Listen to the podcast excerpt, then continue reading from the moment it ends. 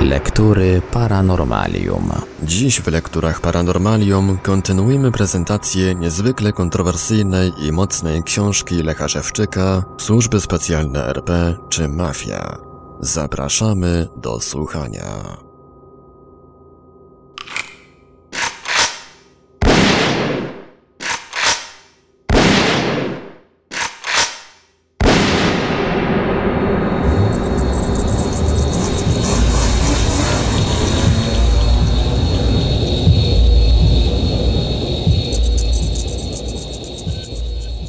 Poszukiwania władz oraz instytucji, które przeprowadziłyby śledztwo w związku z tą aferą trwały. W listopadzie 1986 roku już dość obszernym pismem zwróciłem się w tej sprawie w Gorzowie Wielkopolskim do wszystkich możliwych władz. Pierwszego sekretarza Komitetu Wojewódzkiego PZPR, wojewody, prezydenta oraz innych urzędników. Postępowania jednak nie przeprowadzono, a nawet nie dostałem odpowiedzi.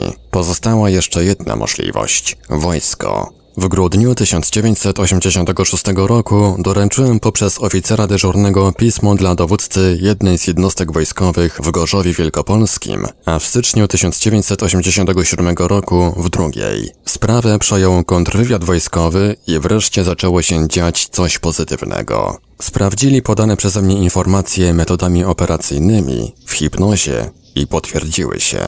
Dodatkowo uzyskali w ten sposób wszystkie inne znane mi informacje, poznając dokładnie wszystkie afery i cały mój życiorys. Jest to najbardziej sprawny sposób, aby zrobić to szybko i z dużym skutkiem. Mam jednak zastrzeżenia odnośnie sposobu przeprowadzenia tych działań, bo robili to podstępnie, chociaż proponowałem, że poddam się takiemu sprawdzianowi dobrowolnie. Załatwili tak wplątani w tę aferę osobnicy z wywiadu RP, ponieważ bali się, że przy sprawdzeniu w sposób jawny również i ja dowiem się więcej szczegółów, co ze mną przez wiele lat wyprawiali. Wówczas dopiero sytuacja moja stopniowo zaczęła poprawiać się. Oficerowie KW, kontrwywiad wojskowy, podali mi kilka przydatnych informacji, a także podpowiedzieli, jak mam postępować dalej. Dało się jednak zauważyć, że mają duże przeszkody w prowadzeniu tej sprawy, dlatego chcieli, abym włączył do niej innych. Zasugerowali mi więc, abym zwrócił się z tą sprawą również do garnizonu w Szczecinie. Było to rozsądne, ponieważ w Szczecinie miało miejsce wiele afer dotyczących całej sprawy. Krótko przed wyjazdem do Szczecina w miejscu mojej pracy zadzwonił telefon. Jakiś człowiek, twierdząc, że jego imię i nazwisko nic mi nie da, zaproponował spotkanie. Powiedział, że ma polecenie od swojego przełożonego. Wymienił bardzo wysoki stopień, aby ze mną rozmawiać. Zgodziłem się. W czasie tej rozmowy telefonicznej było z nim więcej osób, bo w pewnych kwestiach naradzali się. Miejscem spotkania miał być jeden z lokali w centrum miasta. Wnioskowałem, że musiało zrobić im się niebezpiecznie. Dotychczas chowali się przede mną. Pilnowali, aby chowali się urzędnicy państwowi. Nie odpowiadali na moje pisma, a tu nagle chcą rozmawiać. Niewątpliwie przyczyną były działania wojska z Gorzowa Wielkopolskiego, a za kilka dni miał dołączyć Szczecin. Właśnie kończyłem przepisywać kilka razy pismo, wówczas nie było możliwości kserokopiować, które zamierzałem doręczyć w kilku jednostkach wojskowych w Szczecinie. Na ulicy, w drodze z pracy, jacyś ludzie zwracali się do mnie, trzeba tę sprawę załatwić, dogadać się. To niech się nie chowają przede mną, lecz powiedzą konkretnie o co im chodzi, pomyślałem. Właśnie była taka sposobność, bo jak wspomniałem, ktoś telefonicznie zaproponował mi rozmowę. W umówionym dniu i czasie poszedłem do uzgodnionego lokalu. Kupiłem przy bufecie coś do picia i usiadłem przy stoliku. Nikt jednak do mnie nie podszedł. Po 20 minutach uznałem, że dłużej czekać nie ma sensu, a więc wyszedłem. Bardziej więc niż wojska bali się rozmawiać ze mną. Krótko po tym pojechałem autobusem PKS do Szczecina. Był luty 1987 roku. Moje siedzenie numer 17 było skropione wodą, a później ktoś przy mnie upuścił brzytwę. Straszą, pomyślałem. Brzytwą przecież już nikt się nie goli. Inne sytuacje też były złymi znakami, mającymi dać mi do zrozumienia, że do Szczecina nie dojadę. Nic jednak ponadto nie wydarzyło się. Dojechałem do Szczecina cały. Najpierw udałem się do budynku Komitetu Wojewódzkiego PZPR, aby doręczyć tam pismo w tej sprawie pierwszemu sekretarzowi. Tak postępowałem zawsze. Gdy wyjeżdżałem do innych miast z tą sprawą, zawsze najpierw szedłem doręczyć pismo dla pierwszego sekretarza PZPR. Wiedziałem, że ujawnienie tej afery nie jest w interesie PZPR, tym bardziej, bo byli w nią wplątani wysoko postawieni ludzie, również z PZPR. Wiedziałem też jednak, że sekretarz był wówczas rzeczywistą władzą na podległym mu terenie, zdolny kontrolować także działalność służb specjalnych. Tak więc, dopóki sprawcy tej afery nie wiedzieli, jaka będzie reakcja i decyzja sekretarza w tej sprawie, mogłem czuć się bezpiecznie. Ponadto przekazywanie informacji na temat tej afery oficjalnym władzom zabezpieczało mnie przed oskarżeniem o szpiegostwo czy inną wrogą działalność. Ten system zabezpieczenia działał wystarczająco skutecznie. W czasie pobytu w wielu miastach z tą sprawą nigdy nie byłem w niebezpiecznej sytuacji. Sporo za to natrudzili się, aby na każdym kroku poniżać i ośmieszać mnie. Robili ze mnie otępiałego chłopka, który ma trudności z odczytaniem nazwy ulicy. Wiele wyreżyserowanych, sztucznie zorganizowanych wokół mnie sytuacji sfilmowali, aby oszukiwać tym materiałem normalnych, nie znających się na tym ludzi. Po doręczeniu pisma dla pierwszego sekretarza Komitetu Wojewódzkiego Polskiej Zjednoczonej Partii Robotniczej w Szczecinie udałem się do pierwszej z zaplanowanych jednostek wojskowych. Pismo przyjął oficer dyżurny, który przekazał je dowódcy jednostki. Sprawę szybko przejął kontrwywiad. W następnej jednostce oficer dyżurny był już przygotowany na moje przyjście. Powiedział, abym zaczekał, bo za chwilę będzie ktoś z kontrwywiadu. Przyjechał sierżant, wyraźnie zadowolony. Powiedział, że przysłał go szef Wydziału Kontrwywiadu Dywizji z uwagą, że przyjechał bardzo wartościowy człowiek i ma przyjąć ode mnie wszystkie materiały dotyczące tej sprawy. Dałem mu. Szef więc wiedział, że przyjadę i że sprawa jest ważna. Po przyjęciu pism sierżant zawiózł mnie do dworca autobusowego. Prowadzenie większych wyjaśnień nie było wtedy konieczne. Wiedziałem, że najpierw wybiorą wątki spraw z doręczonych pism i sprawdzą podane informacje, przesłuchując mnie podstępnie w hipnozie. W taki sposób łatwo i zgodnie z prawdą dowiedzą się wszystkich szczegółów dotyczących tej afery. Przekazanie więc fałszywych informacji, próbować oszukać poważną instytucję wojskową byłoby głupotą. Natomiast rozpowszechnianie ich w instytucjach krajowych i zagranicznych niewątpliwie byłoby poczytane jako wroga działalność i miałoby finał w więzieniu. Wówczas nie było żartów. Wciąż obowiązywały restrykcje stanu wojennego. Ponieważ ujawnione fakty są jednak prawdziwe, co potwierdziło ich wielokrotne sprawdzanie, nigdy jakichkolwiek działań karnych przeciwko mnie nie przeprowadzono. To więc, że kontrwywiad wojskowy ze Szczecina sprawdzi podane informacje i przy tym pozna cały mój życiorys, nie było dla mnie powodem do zmartwień. Problem jednak w tym, że znów zrobili to podstępnie, bez jakichkolwiek uzgodnień, chcąc zataić przede mną inne fakty z mojego życiorysu, dotyczące podanych oraz innych afer. Tymczasem wróciłem ze Szczecina pełen nadziei. Sytuacja wyglądała już dobrze. Szczęście trwało jednak krótko. Wieczorem, patrząc przez zamknięte okno na ulicę, powstał silny, oślepiający błysk. Pochodził od zwarcia zerwanej na powietrznej linii przesyłowej prądu. Zgasło światło w moim oraz innych mieszkaniach. Doznałem uczucia niepokoju, tak jakby awaria ta nie była przypadkowa. Zastanowiło mnie, czy jest to zbieg okoliczności, czy celowo zrobiony symbol mający oznaczać, że wszystko co zbudowałem runęło. Niestety, taka właśnie była rzeczywistość. Jak się wkrótce okazało, sprawcy tej afery, dzieląc się zagarniętym łupem, łatwo potrafili unieruchomić działania kontrwywiadu ze Szczecina. Musieli wiedzieć już wcześniej, że tak będzie, dlatego zrezygnowali ze spotkania, które tak pilnie mi zaproponowali w kawiarni w Gorzowie. Wiele jednak wskazuje, że osiągając ten cel, sięgnęli znacznie wyżej. Uważam, że bez odgórnego przyzwolenia oficerowie KW ze Szczecina nie poszliby na to. Choćby dlatego, bo wiedzieli, że nie uda się tego zataić przed wyższą instancją. Podobnie jak ja wiedziałem, że nic nie uda mi się w tej aferze zafałszować. Widząc to, oficerowie kontrwywiadu wojskowego z Gorzowa postąpili tak samo jak ich koledzy ze Szczecina. Wkrótce też, dla osiągnięcia następnych zysków, przyłączyli się do tej afery, popełniając te same przestępstwa z uprawianiem szpiegostwa przeciwko Polsce włącznie. Niewiele później straszyli mnie, abym przestał zajmować się tą aferą. W ten sposób odpłacili mi za przekazanie im bezcennych informacji, które na pewno przynoszą im olbrzymie łupy. To, co się stało, rzeczywiście było klęską. Sprawcy tej afery szaleli z radości. Mogli już działać całkowicie bezpiecznie i bezkarnie. Wojsko przestało zagrażać ich mafijnym interesom, a nawet ich wspomogło. Swoją radość okazali nasileniem robienia mi dokuczliwości oraz wzmożeniem represji fizycznych i psychicznych. Na skutek powstałej sytuacji zaczął się cyrk, który może mieć miejsce tylko w typowym państwie mafijnym. Odtąd w tej sprawie nie starano się nawet zachować pozorów przestrzegania prawa, co innymi różniło PRL od RP. Gdziekolwiek bowiem zwróciłem się z tą sprawą, tam przekupni urzędnicy państwowi tuszowali ją. Wykradali doręczone przeze mnie pisma, manipulowali ich adresatami, których właśnie powinni przed tym chronić. Skutkiem tego nie udzielano mi odpowiedzi, a gdy dowiadywałem się, jaki jest przebieg postępowania, nikt nic na ten temat nie wiedział. Ta zabawa we władzę i państwo dotyczyła też urzędów centralnych, co niezmiennie wciąż trwa.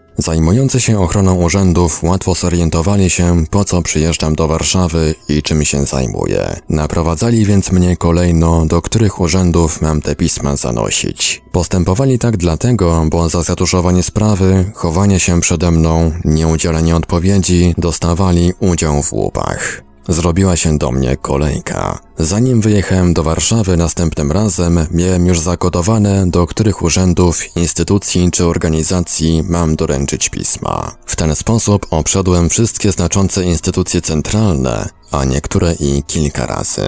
Natomiast postępowania, a nawet odpowiedzi żadnych. Brak odpowiedzi z kontrwywiadu wojskowego ze Szczecina i Gorzowa upewnił mnie w przekonaniu, że jest tak źle, jak się dowiedziałem.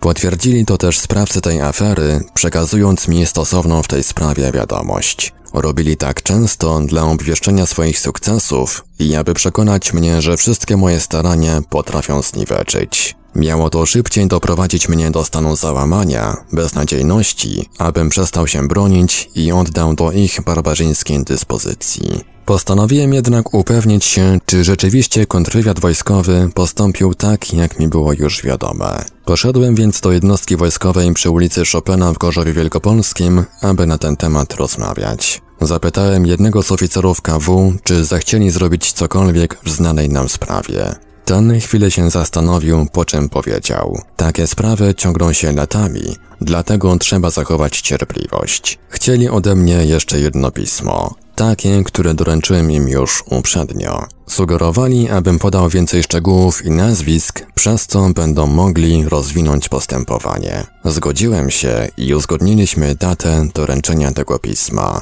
Miało to się odbyć przed wspomnianą jednostką. Zaiskrzyła we mnie jakaś nadzieja, że jednak nie jest tak źle, jak przypuszczałem. W umówionym dniu i czasie doręczyłem oficerowi KW potrzebne im pismo. Uzgodniliśmy przy tym, że spotkamy się w tym samym miejscu za tydzień. Poszedłem, ale tym razem oficera kontrwywiadu nie było. Wcale nie miał zamiaru przyjść. W przeciwnym razie nie miałby problemu wysłać kogokolwiek w zastępstwie przed jednostkę i uzgodnić inny termin. W zamian po około 15 minutach oczekiwania wyszło z jednostki dwóch oficerów, komentując pod moim adresem. Co on tu chciał? Na co jeszcze czeka? Był to dla mnie wyraźny już sygnał, że jednak coś jest nie w porządku. Krótko potem z dyżurki biura przepustek wyszedł żołnierz ze szturmową pałką przy boku. Stanął przede mną w odległości kilku metrów i z ironiczną miną stale patrzył na mnie. Wówczas zrozumiałem na pewno. Taka właśnie była dla mnie odpowiedź. Wysłali tego żołnierza z pałką przy boku dla wykazania ironii, abym przestał już ich nachodzić. Później, w związku z tą sprawą, byłem jeszcze w wielu jednostkach wojskowych i nigdy przy biurze przepustek żołnierza z pałką nie było. To potwierdziło wyciągnięty wniosek, bo regulamin wojskowy wszędzie obowiązuje taki sam.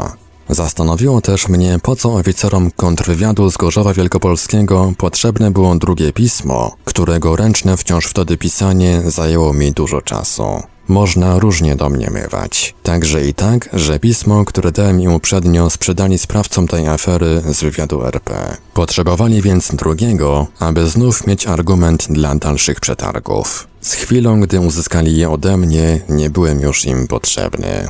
Później ktoś mi powiedział, że aby ruszyć tę aferę, trzeba najpierw wywieźć oficerów KW z Gorzowa i rozliczyć z popełnionych przestępstw. Trzeba przy tym zauważyć, że postępowanie w tej sprawie powinni przeprowadzić właśnie oficerowie kontrwywiadu z udziałem żandarmerii i prokuratury wojskowej. Logiczne więc jest, że ci wplątani w tę aferę przeciwko sobie śledztwa prowadzić nie będą. Po pewnym czasie pojechałem również w tym samym celu do Szczecina. Dyżurny wpuścił mnie do budynku KW, po czym udałem się w kierunku gabinetu szefa. Wewnątrz panował półmrok i kompletna cisza.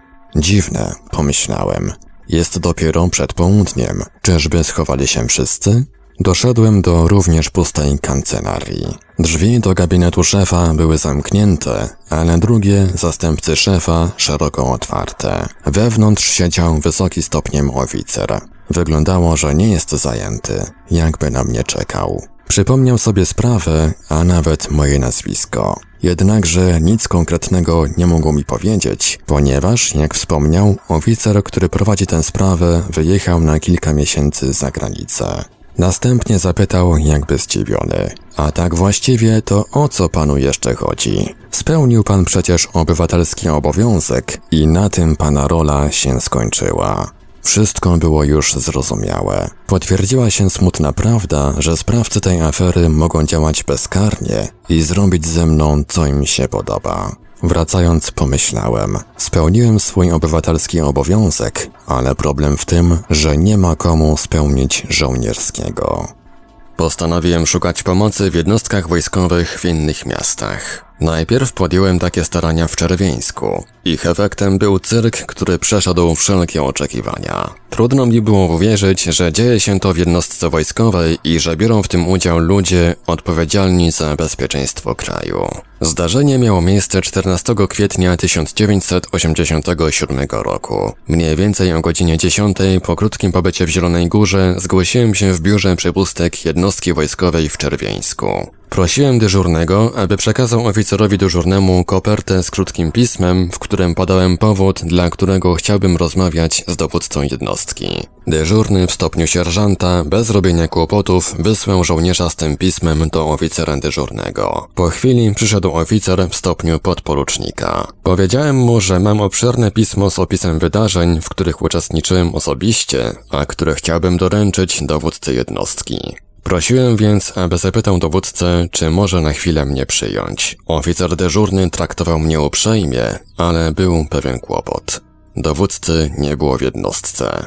Nie było też zastępców i oficera kontrwywiadu. W takim razie zaproponowałem, aby telefonicznie połączył się z dowódcą i aby ten zadecydował, czy mam zostawić pismo, czy czekać aż wróci. Niestety oficer dyżurny nie wiedział, gdzie jest dowódca, ani jego zastępcy. Jest to sprzeczne z regulaminem wojskowym, bo powinien to wiedzieć. Wszystkich gdzieś wymiotło razem i jak wynikało z sytuacji, woleli nie mówić gdzie. Tak więc w roboczy dzień, we wtorek, w dużej jednostce wojskowej, jedyną władzą był oficer dyżurny w stopniu podporucznika. Na dodatek bez możliwości nawiązania kontaktu z dowódcami jednostki. Postanowiłem czekać. W międzyczasie dyżurny biura przepustek wydzwonią w różne miejsca, starając się znaleźć kogoś kompetentnego. Bezskutecznie. Po około półtorej godziny oficer dyżurny dostał odnośnie mnie telefoniczne dyspozycje od dowódcy jednostki. Wiedział on już z pewnych źródeł, że tam jestem i kazał pozbyć się mnie. Zaczęła się komedia. Oficer dyżurny schował się, a celem wykonania polecenia dowódcy jednostki postanowił posłużyć się dyżurnym biura przepustek. Jedynym człowiekiem, który zachował się tam poważnie. Dyskutowali przez telefon na ten temat. Stałem blisko słuchawki, a więc usłyszałem kilka zdań. Między innymi jak oficer dyżurny wulgarnie podpowiadał dyżurnemu biura przepustek, jak ma to załatwić.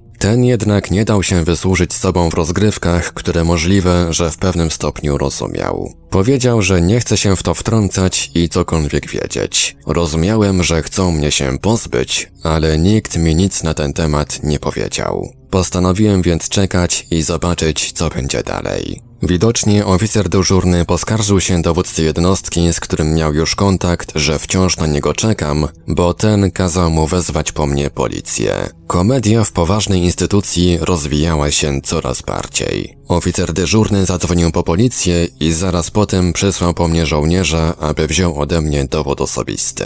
Dałem mu. Oficer dyżurny miał prawo wylegitymować mnie na terenie jednostki wojskowej. Przypuszczałem, że chce spisać z niego moje dane personalne, ale ten zatrzymał go. Zauważyłem już, że zaczynają się coraz większe kłopoty, a więc chciałem wycofać się z tego cyrku. Oficer dyżurny odmówił jednak zwrotu dowodu osobistego. Czekał na przyjazd policji. Zostałem więc zatrzymany. Wyglądało to śmiesznie. Przyszedł do jednostki wojskowej człowiek, zachowuje się spokojnie, nikomu nie zagraża, chce doręczyć dowódcy jednostki pismo z ważnymi informacjami wojskowymi, a ten chowa się przed nim i każe wezwać policję. Byłem tam już dwie godziny, a wezwana policja nie przyjeżdżała. Widocznie uznali, że może poradzą sobie z jednym cywilem sami i nie muszą jechać na pomoc. Po godzinie 12 zamiast policji przyjechał służbowy Fiat, upchany wysokimi stopniem oficerami wraz z dowódcą. Nie spodziewali się, że jeszcze tam jestem.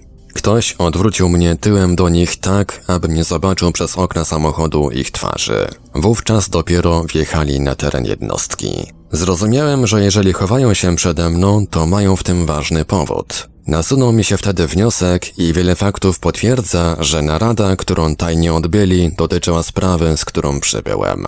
Jeżeli tak, to przewodniczyli jej wplątani w tę aferę pracownicy wywiadu RP i przy pomocy wypróbowanych już argumentów doprowadzili do tego cyrku. Krótko po przyjeździe dowódca jednostki wysłał do biura przepustek uzbrojonego w broń długą, ostrą amunicję i bagnet wartownika. Trudno mi powiedzieć, jakie dał mu zadanie. W każdym razie z cyrku zaczął robić się horror. Wiedziałem bowiem, co może się zdarzyć. Wplątani w tę aferę zbrodniarze z wywiadu RP mogli metodą operacyjną szybko podziałać mi na psychikę tak, że na przykład wbiegłbym na teren jednostki. Wartownik natomiast mógł być przy ograniczonym stanie świadomości i bez namysłu zastrzelić mnie. Wszystko odbyłoby się zgodnie z prawem, a więc nikt nie miałby kłopotów. Wtedy sytuacja moja była jeszcze beznadziejnie zła, a więc bez problemu mogli to zrobić. Był jednak pewien szczegół, który hamował przed podjęciem takiej czy podobnej decyzji. W tym samym bowiem dniu przed przyjazdem do Czerwieńska byłem w Zielonej Górze i doręczyłem takie samo pismo w Komitecie Wojewódzkim PZPR dla pierwszego sekretarza. Jak wspomniałem, sekretarz KW był wówczas rzeczywistą władzą, a ponieważ wiedzieli, że byłem w KW, nie mogli już samodzielnie posunąć się do zbrodni. Wkrótce przyjechała przynaglana telefonami policja. Oficer dyżurny oddał im mój dowód osobisty i wskazując na mnie rzekł, to ten.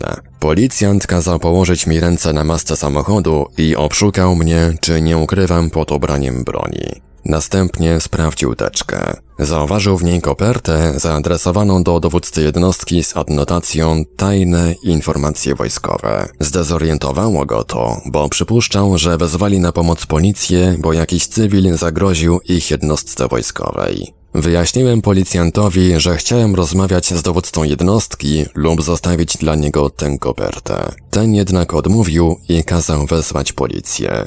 Po chwili namysłu policjant wziął kopertę i udał się z nią do dowódcy na teren jednostki. Czekając w gaziku na jego powrót, przyszło wezwanie radiowe. Drugi, siedzący ze mną w gaziku policjant, przyjął je. Z rozmowy wynikało, że sprawą zainteresował się kontrwywiad cywilny i chcą, aby przywieźć mnie do Zielonej Góry. Chcieli ze mną rozmawiać. Wrócił policjant od dowódcy jednostki. Koperta była wciąż zaklejona, a więc wcale nie obchodziło go, jakie informacje wojskowe obywatel chciał wojsku przekazać. Wyglądało, jakby ktoś mu zapłacił, aby tego pisma nie czytał, a nawet nie przyjmował. Jednostka wojskowa to nie prywatny folwark dowódcy, a więc pismo to miał obowiązek przyjąć, a następnie udzielić odpowiedzi. To nie był list prywatny do niego. Można przy tym dodać, że wówczas byłem już dość swobodnie obserwowany przez różnych ludzi. Niektórzy znali mnie z RPA, a inni poznali później. Cyrk w jednostce wojskowej w Czerwieńsku też więc nie uszedł ich uwadze.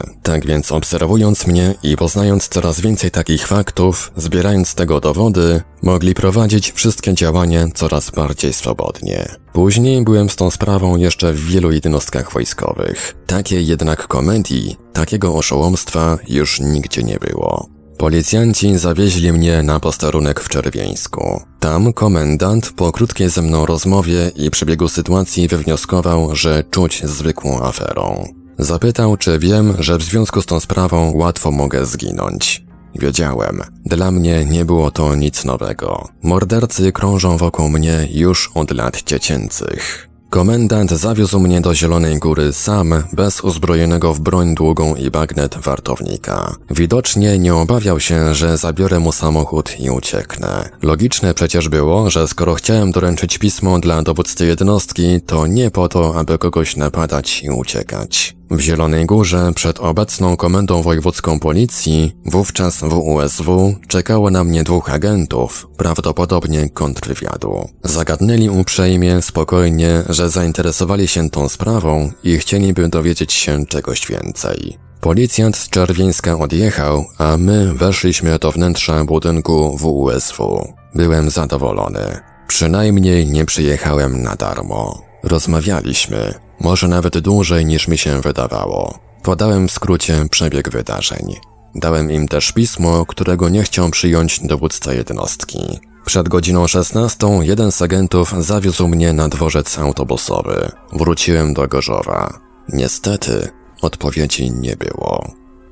Dnia 21 października 1987 roku zwróciłem się z tą sprawą do prokuratury wojskowej i wojewódzkiej w Szczecinie. Z wojewódzkiej nie było odpowiedzi, natomiast wojskowa sprawę przekazała celem dalszego postępowania do Zielonej Góry. Prokurator wojskowy z Zielonej Góry wszczął postępowanie wyjaśniające. W związku z tym dostałem wezwanie na przesłuchanie w delegaturze żandarmerii wojskowej w Gorzowie Wielkopolskim.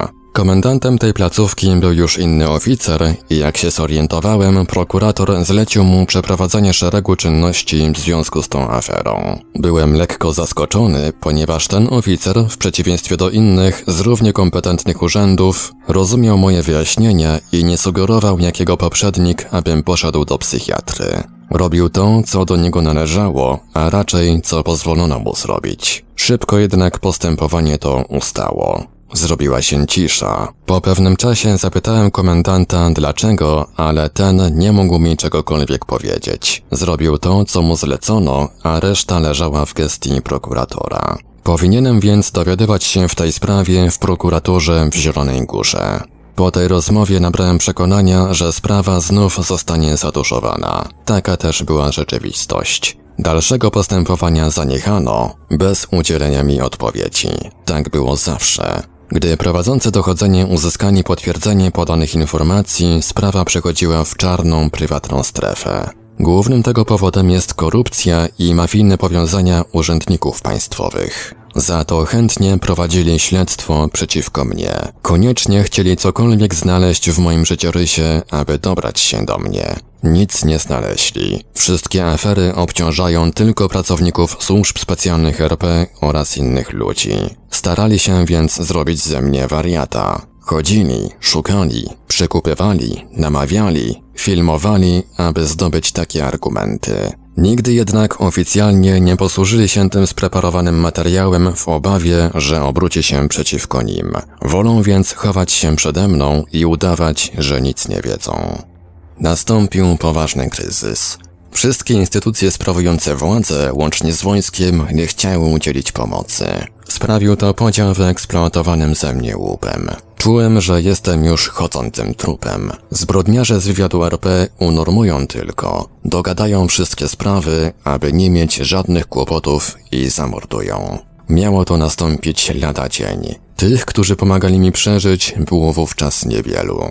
Nic już dla mnie nie mogli zrobić. Byli zbyt słabi w porównaniu do wciąż powiększającej się żądnej łupów z grai barbarzyńców. Ich liczba rosła, w miarę jak przyjmowali w urzędach doręczane przeze mnie pisma z informacjami na temat tej afery. Zamiast przeprowadzić zgodne z prawem postępowanie, w zamian za udział w zagarnianym łupie, albo chowali się przede mną, albo włączali na współudziałowców w popełnianych zbrodniach. Gdy już wydało się, że nie ma ratunku, ktoś z życzliwych mi ludzi podpowiedział mi: zwróć się po pomoc do armii radzieckiej. Podsunięta mi możliwość ratunku zaskoczyła mnie, jak bowiem mogłem szukać pomocy w armii wspierającej władze PRL, które przecież chcą zatuszować całą aferę. Było więc duże ryzyko, że idąc tą drogą dobiję się. Zauważyłem jednak i pewną logikę w takim postępowaniu. Przecież wplątani w tę aferę pracownicy służb specjalnych RP najęli się za parobków zachodnim firmom i wywiadom, przekazując im za ochłapy cały wyeksploatowany ze mnie łup. Czyli uprawiają szpiegostwo przeciwko Polsce, a to mogło się armii radzieckiej nie spodobać. Zastanawiać się nie było nad czym, tym bardziej, że byłem już w sytuacji, w której tropiący mnie nie chcieli dać żadnej szansy na przeżycie. Zebrałem więc komplet pism i dokumentów, po czym zgłosiłem się w jednostce radzieckiej w Węgrzynie. Był wówczas kwiecień 1987 roku. Rozmawiałem z dwoma oficerami GRU, wojskowe służby specjalne, którym dałem przywieziony materiał. Prosiłem, aby w zamian za przekazane informacje i korzyści materialne, które z tej afery wynikają, udzielili mi ochrony. Nie chciałem zginąć w ten sposób, że jakiś psychicznie chory pracownik wywiadu RP zarąbie mnie od tyłu siekierą. Oczywiście najpierw obezwładnionego bronią psychologiczną, tak abym nie mógł się bronić. Oficerowie GRU zainteresowali się sprawą, obiecując, że po zapoznaniu się z doręczonym materiałem skontaktują się ze mną. Zgłosiłem się ponownie po dwóch tygodniach. Starszy stopniem z oficerów, z którymi rozmawiałem, był poza jednostką, ale na wiadomość, że chciałbym rozmawiać, przybył niesłocznie. Dałem mu jeszcze jedno uzupełniające pismo, które chętnie przyjął. Nadmienił, że jeżeli mam ich więcej, to też mam przynieść. Z uczuciem ulgi dowiedziałem się wówczas, że sprawdzają podane informacje i są zadowoleni. Na tej rozmowie nasz bezpośredni kontakt się zakończył. Więcej dopytywać się w tej sprawie byłoby niestosowne. To była wojskowa służba specjalna armii obcego państwa i mogli postąpić z tą sprawą tak, jak uznali za właściwe. Ja chciałem tylko ochronę, uratować życie. Przeprowadzenie bowiem oficjalnego postępowania należało przecież do odpowiednich służb polskich. W każdym razie wiadomo mi, że sprawdzili zawarte w doręczonych pismach informacje, dowiadując się przy tym wszystkich innych. Najważniejsze jednak dla mnie było to, że grożące mi niebezpieczeństwo minęło. Ktoś więc podpowiedział mi dobrze. Posunięcie to uratowało mi życie. Pozwoliło przetrwać najbardziej trudny okres. Dało wystarczającą ilość czasu, abym mógł poprawić swoją sytuację znaleźć więcej ludzi, którzy już bardziej skutecznie mogliby mnie ochronić i pomóc. Dzięki temu posunięciu w ciągu następnych kilku lat, aż do czasu obecnego, już nigdy nie było aż tak kryzysowej sytuacji. Widząc, że sytuacja poprawiła się, że zrobiło się całkiem bezpiecznie, postanowiłem wzmocnić tę szansę. Zwróciłem się więc tą sprawą jeszcze do kilku jednostek radzieckich. W jednostce w Szczecinie jeden z oficerów powiedział, że zna tę sprawę z Wędrzyna i abym więcej nie roznosił tych pism. Rozumiałem, co miał na myśli. Każdy, kto ma cenne informacje, chciałby, aby znało je jak najmniej ludzi. Mój interes był jednak odwrotny. Dla mnie było lepiej, gdy aferę tę znało jak najwięcej ludzi. Później, zawsze gdy zauważyłem, że robi się niebezpiecznie, wiedziałem już gdzie pójść. Doręczałem wtedy pisma w następnej jednostce radzieckiej. Przyjeżdżała wówczas do Gorzowa następna grupa operacyjna sprawdzać podane informacje. Też chcieli wszystko wiedzieć, a do tego potrzebny byłem żywy. Działało to niezawodnie. Nie chciało pomóc polskie wojsko, a więc trzeba było szukać ratunku u radzieckiego. Łącznie byłem z tą sprawą w przynajmniej 20 jednostkach radzieckich, później wspólnoty niepodległych państw. W poszukiwaniu jednostek radzieckich trafiłem również do tajnej bazy Borne-Sulinowo. Przypuszczam, że naprowadzili mnie tam zbrodniarze z wywiadu RP. Mieli nadzieję, że tam wreszcie zginę. Skąd mogłem wiedzieć, że jest to tajna, ściśle strzeżona baza, w której stacjonowały dwie dywizje czołgów oraz rakiety uzbrojone w głowice jądrowe? Trafiłem tam 12 sierpnia, czyli gdy jeszcze wszystkie jednostki radzieckie w Polsce były w pełnej kondycji bojowej. Za Szczecinka dojechałem autobusem do miejscowości Krągi. Okazało się jednak, że do bazy jest jeszcze daleko. Trzeba było iść pieszą kilka kilometrów do punktu kontrolnego, a później następnych kilka w głąb wysokiego lasu. Zdecydowałem się jednak dotrzeć tam. W jaki sposób znalazłem się na terenie bazy Bornesulinowo nie jest istotne podawać. Niech to zostanie tajemnicą. W każdym razie, będąc już wewnątrz tego dużego wojskowego obiektu, spotkany tam Rosjanin w cywilu zatrzymał dla mnie przejeżdżający samochód, aby zawiózł mnie tam, gdzie potrzebuję. Pojechaliśmy pod budynek dowództwa jednej z dywizji. Powiedziałem oficerowi dyżurnemu, że chciałbym przekazać dla dowódcy pismo z informacjami wojskowymi. Po chwili przyszedł oficer w stopniu porucznika. Powtórzyłem cel mojego przyjścia, a ten patrzył na mnie zdziwiony. Trudno mu było uwierzyć, że Polak wszedł tak daleko na teren bazy. Zapytał, jak się tam dostałem, a gdy mu powiedziałem, zwrócił mi wręczone mi pismo i szybko odszedł. Więcej nie przyszedł. Zwróciłem się więc ponownie do oficera dyżurnego, aby ktoś zainteresował się sprawą. Zacząłem zdawać sobie sprawę, że jestem w niebezpieczeństwie. Już nie chodziło mi, aby doręczyć pismo, ale jak wydostać się poza bazę. Wreszcie przyszedł żołnierz i zaprowadził mnie do innego budynku. Po chwili przyszedł oficer, któremu krótko powiedziałem, w jakim jestem celu. Ten również zapytał, w jaki sposób wszedłem na teren bazy. Po usłyszeniu odpowiedzi zawahał się, jakby chciał się wycofać. Przekonałem go jednak, aby przyjął przyniesione przeze mnie pismo. Zanim się zgodził, zastanawiał się, wahał. Wyglądało na to, że to, co mówię, z czymś mu się nie zgadza. Nadmieniłem też, aby przedzielił kogoś, kto wyprowadzi mnie poza bazę. Widocznie nie miał takiej władzy, bo bez odpowiedzi poszedł z doręczonym mu pismem w głąb budynku. Po dłuższej chwili, rozglądając się, co dalej począć, dostrzegłem przy sobie żołnierza. Przysłali go do mnie. Zapytałem, z kim mam rozmawiać, abym mógł wyjść na zewnątrz. Pomyślał chwilę, po czym podjął starania, aby załatwić jakiś samochód. Brak było wolnego, a więc zdecydował się pójść ze mną pieszo. Wyprowadził mnie na główną drogę, po czym, pokonując około kilometra, doszliśmy do bramy wjazdowej. W drodze zrozumiałem już, że wszedłem w bardzo niebezpieczną sytuację. Wówczas nie wiedziałem jeszcze, na czym to polega. Po prostu tak wynikało z przebiegu wydarzeń. Wiedziałem, że na pewno jestem bacznie obserwowany. Starałem się więc nie rozglądać na boki, aby jak najmniej zobaczyć. Wcześniej jednak zauważyłem już, że wewnątrz bazy są obiekty i całe tereny zamknięte, dodatkowo ogrodzone i strzeżone. Z lewej strony drogi minęliśmy ustawiony na wysokim cokole czołg T-34 Pomnik. Zagadnąłem żołnierza, że w czasie II wojny światowej czołgi te spisały się bardzo dobrze. Starałem się zachować swobodnie, nie dać po sobie poznać, że ogarnął mnie niepokój. Przy bramie wjazdowej żołnierz kazał mi czekać, a sam wszedł do wartowni. Po chwili wyszedł i powiedział, że mogę wejść. Podziękowałem i niezwłocznie wyszedłem na zewnątrz bazy.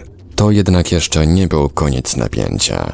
Przy bazie kończyła się asfaltowa droga, którą dojeżdżały tam tylko wojskowe pojazdy radzieckie. Trzeba było jeszcze pójść tą drogą kilka kilometrów przez las, przejść przez posterunek kontrolny i dopiero wówczas będę mógł uznać, że groza minęła. Stamtąd już otwartą przestrzenią do przystanku autobusowego. Ruszyłem więc naprzód. W lesie zauważyłem, że zaczęło się ściemniać, ale do pełnego zmierzchu było jeszcze daleko. Wydłużyłem krok, aby jak najszybciej wyjść ze strzeżonej strefy. Ponury nastrój wzmagały stare, kilkusetletnie, liściaste drzewa rosnące wzdłuż drogi.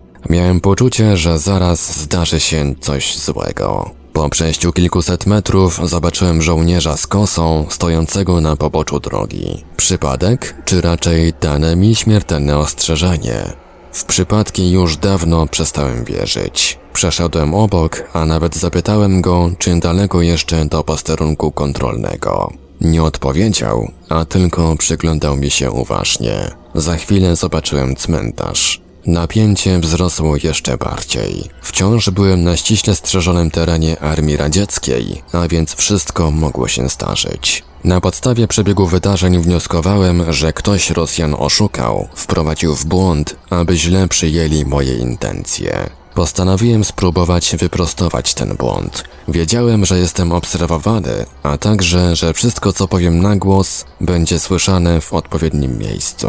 Starając się więc mówić po rosyjsku, mówiłem głośno do niewidocznych ludzi, że ktoś ich oszukał. Podałem przy tym możliwie dużo faktów i informacji, aby to potwierdzić. Miałem poczucie, że od tego, czy zdołam ich przekonać, zależy moje życie. Wkrótce las się skończył i zobaczyłem posterunek kontrolny. Żołnierze sprawdzali jadący do bazy samochód wojskowy, a ja bez zatrzymania przeszedłem obok, poza szlaban. Odetchnąłem z ulgą i wkrótce byłem już na przystanku autobusowym. Niewątpliwie cała sytuacja była przygotowana. W przeciwnym razie na pewno nie wszedłbym do ściśle strzeżonej bazy. Jeżeli nawet, to na pewno od tak sobie bym z niej nie wyszedł. To nie był obiekt, który ktoś przypadkowy mógłby zwiedzać. Co było przygotowane, co miało się zdarzyć i co mnie uratowało, tego nie wiem.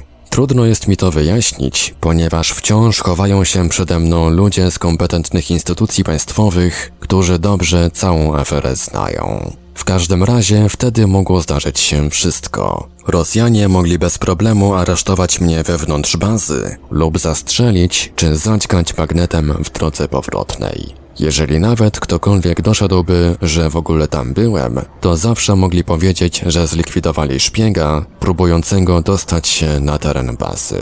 W rzeczywistości nawet nie spadł mi włos z głowy i to pogłębia tajemnicę tego zdarzenia. Mogę tylko domniemywać. Być może Rosjanie w porę zorientowali się, że zostali wprowadzeni w błąd. Może wówczas uznali, że niech Polacy nie będą tacy sprytni. Jeżeli chcą mnie zamordować, to niech zrobią to sami. Z początkiem 1993 roku podano w TVP, że do listopada 1992 roku żaden Polak nie wszedł na teren bazy Borne-Sulinowo. Nie jest to zgodne z prawdą. Byłem tam ponad trzy lata wcześniej. Po usłyszeniu tej wypowiedzi przez chwilę znów powiało chłodem.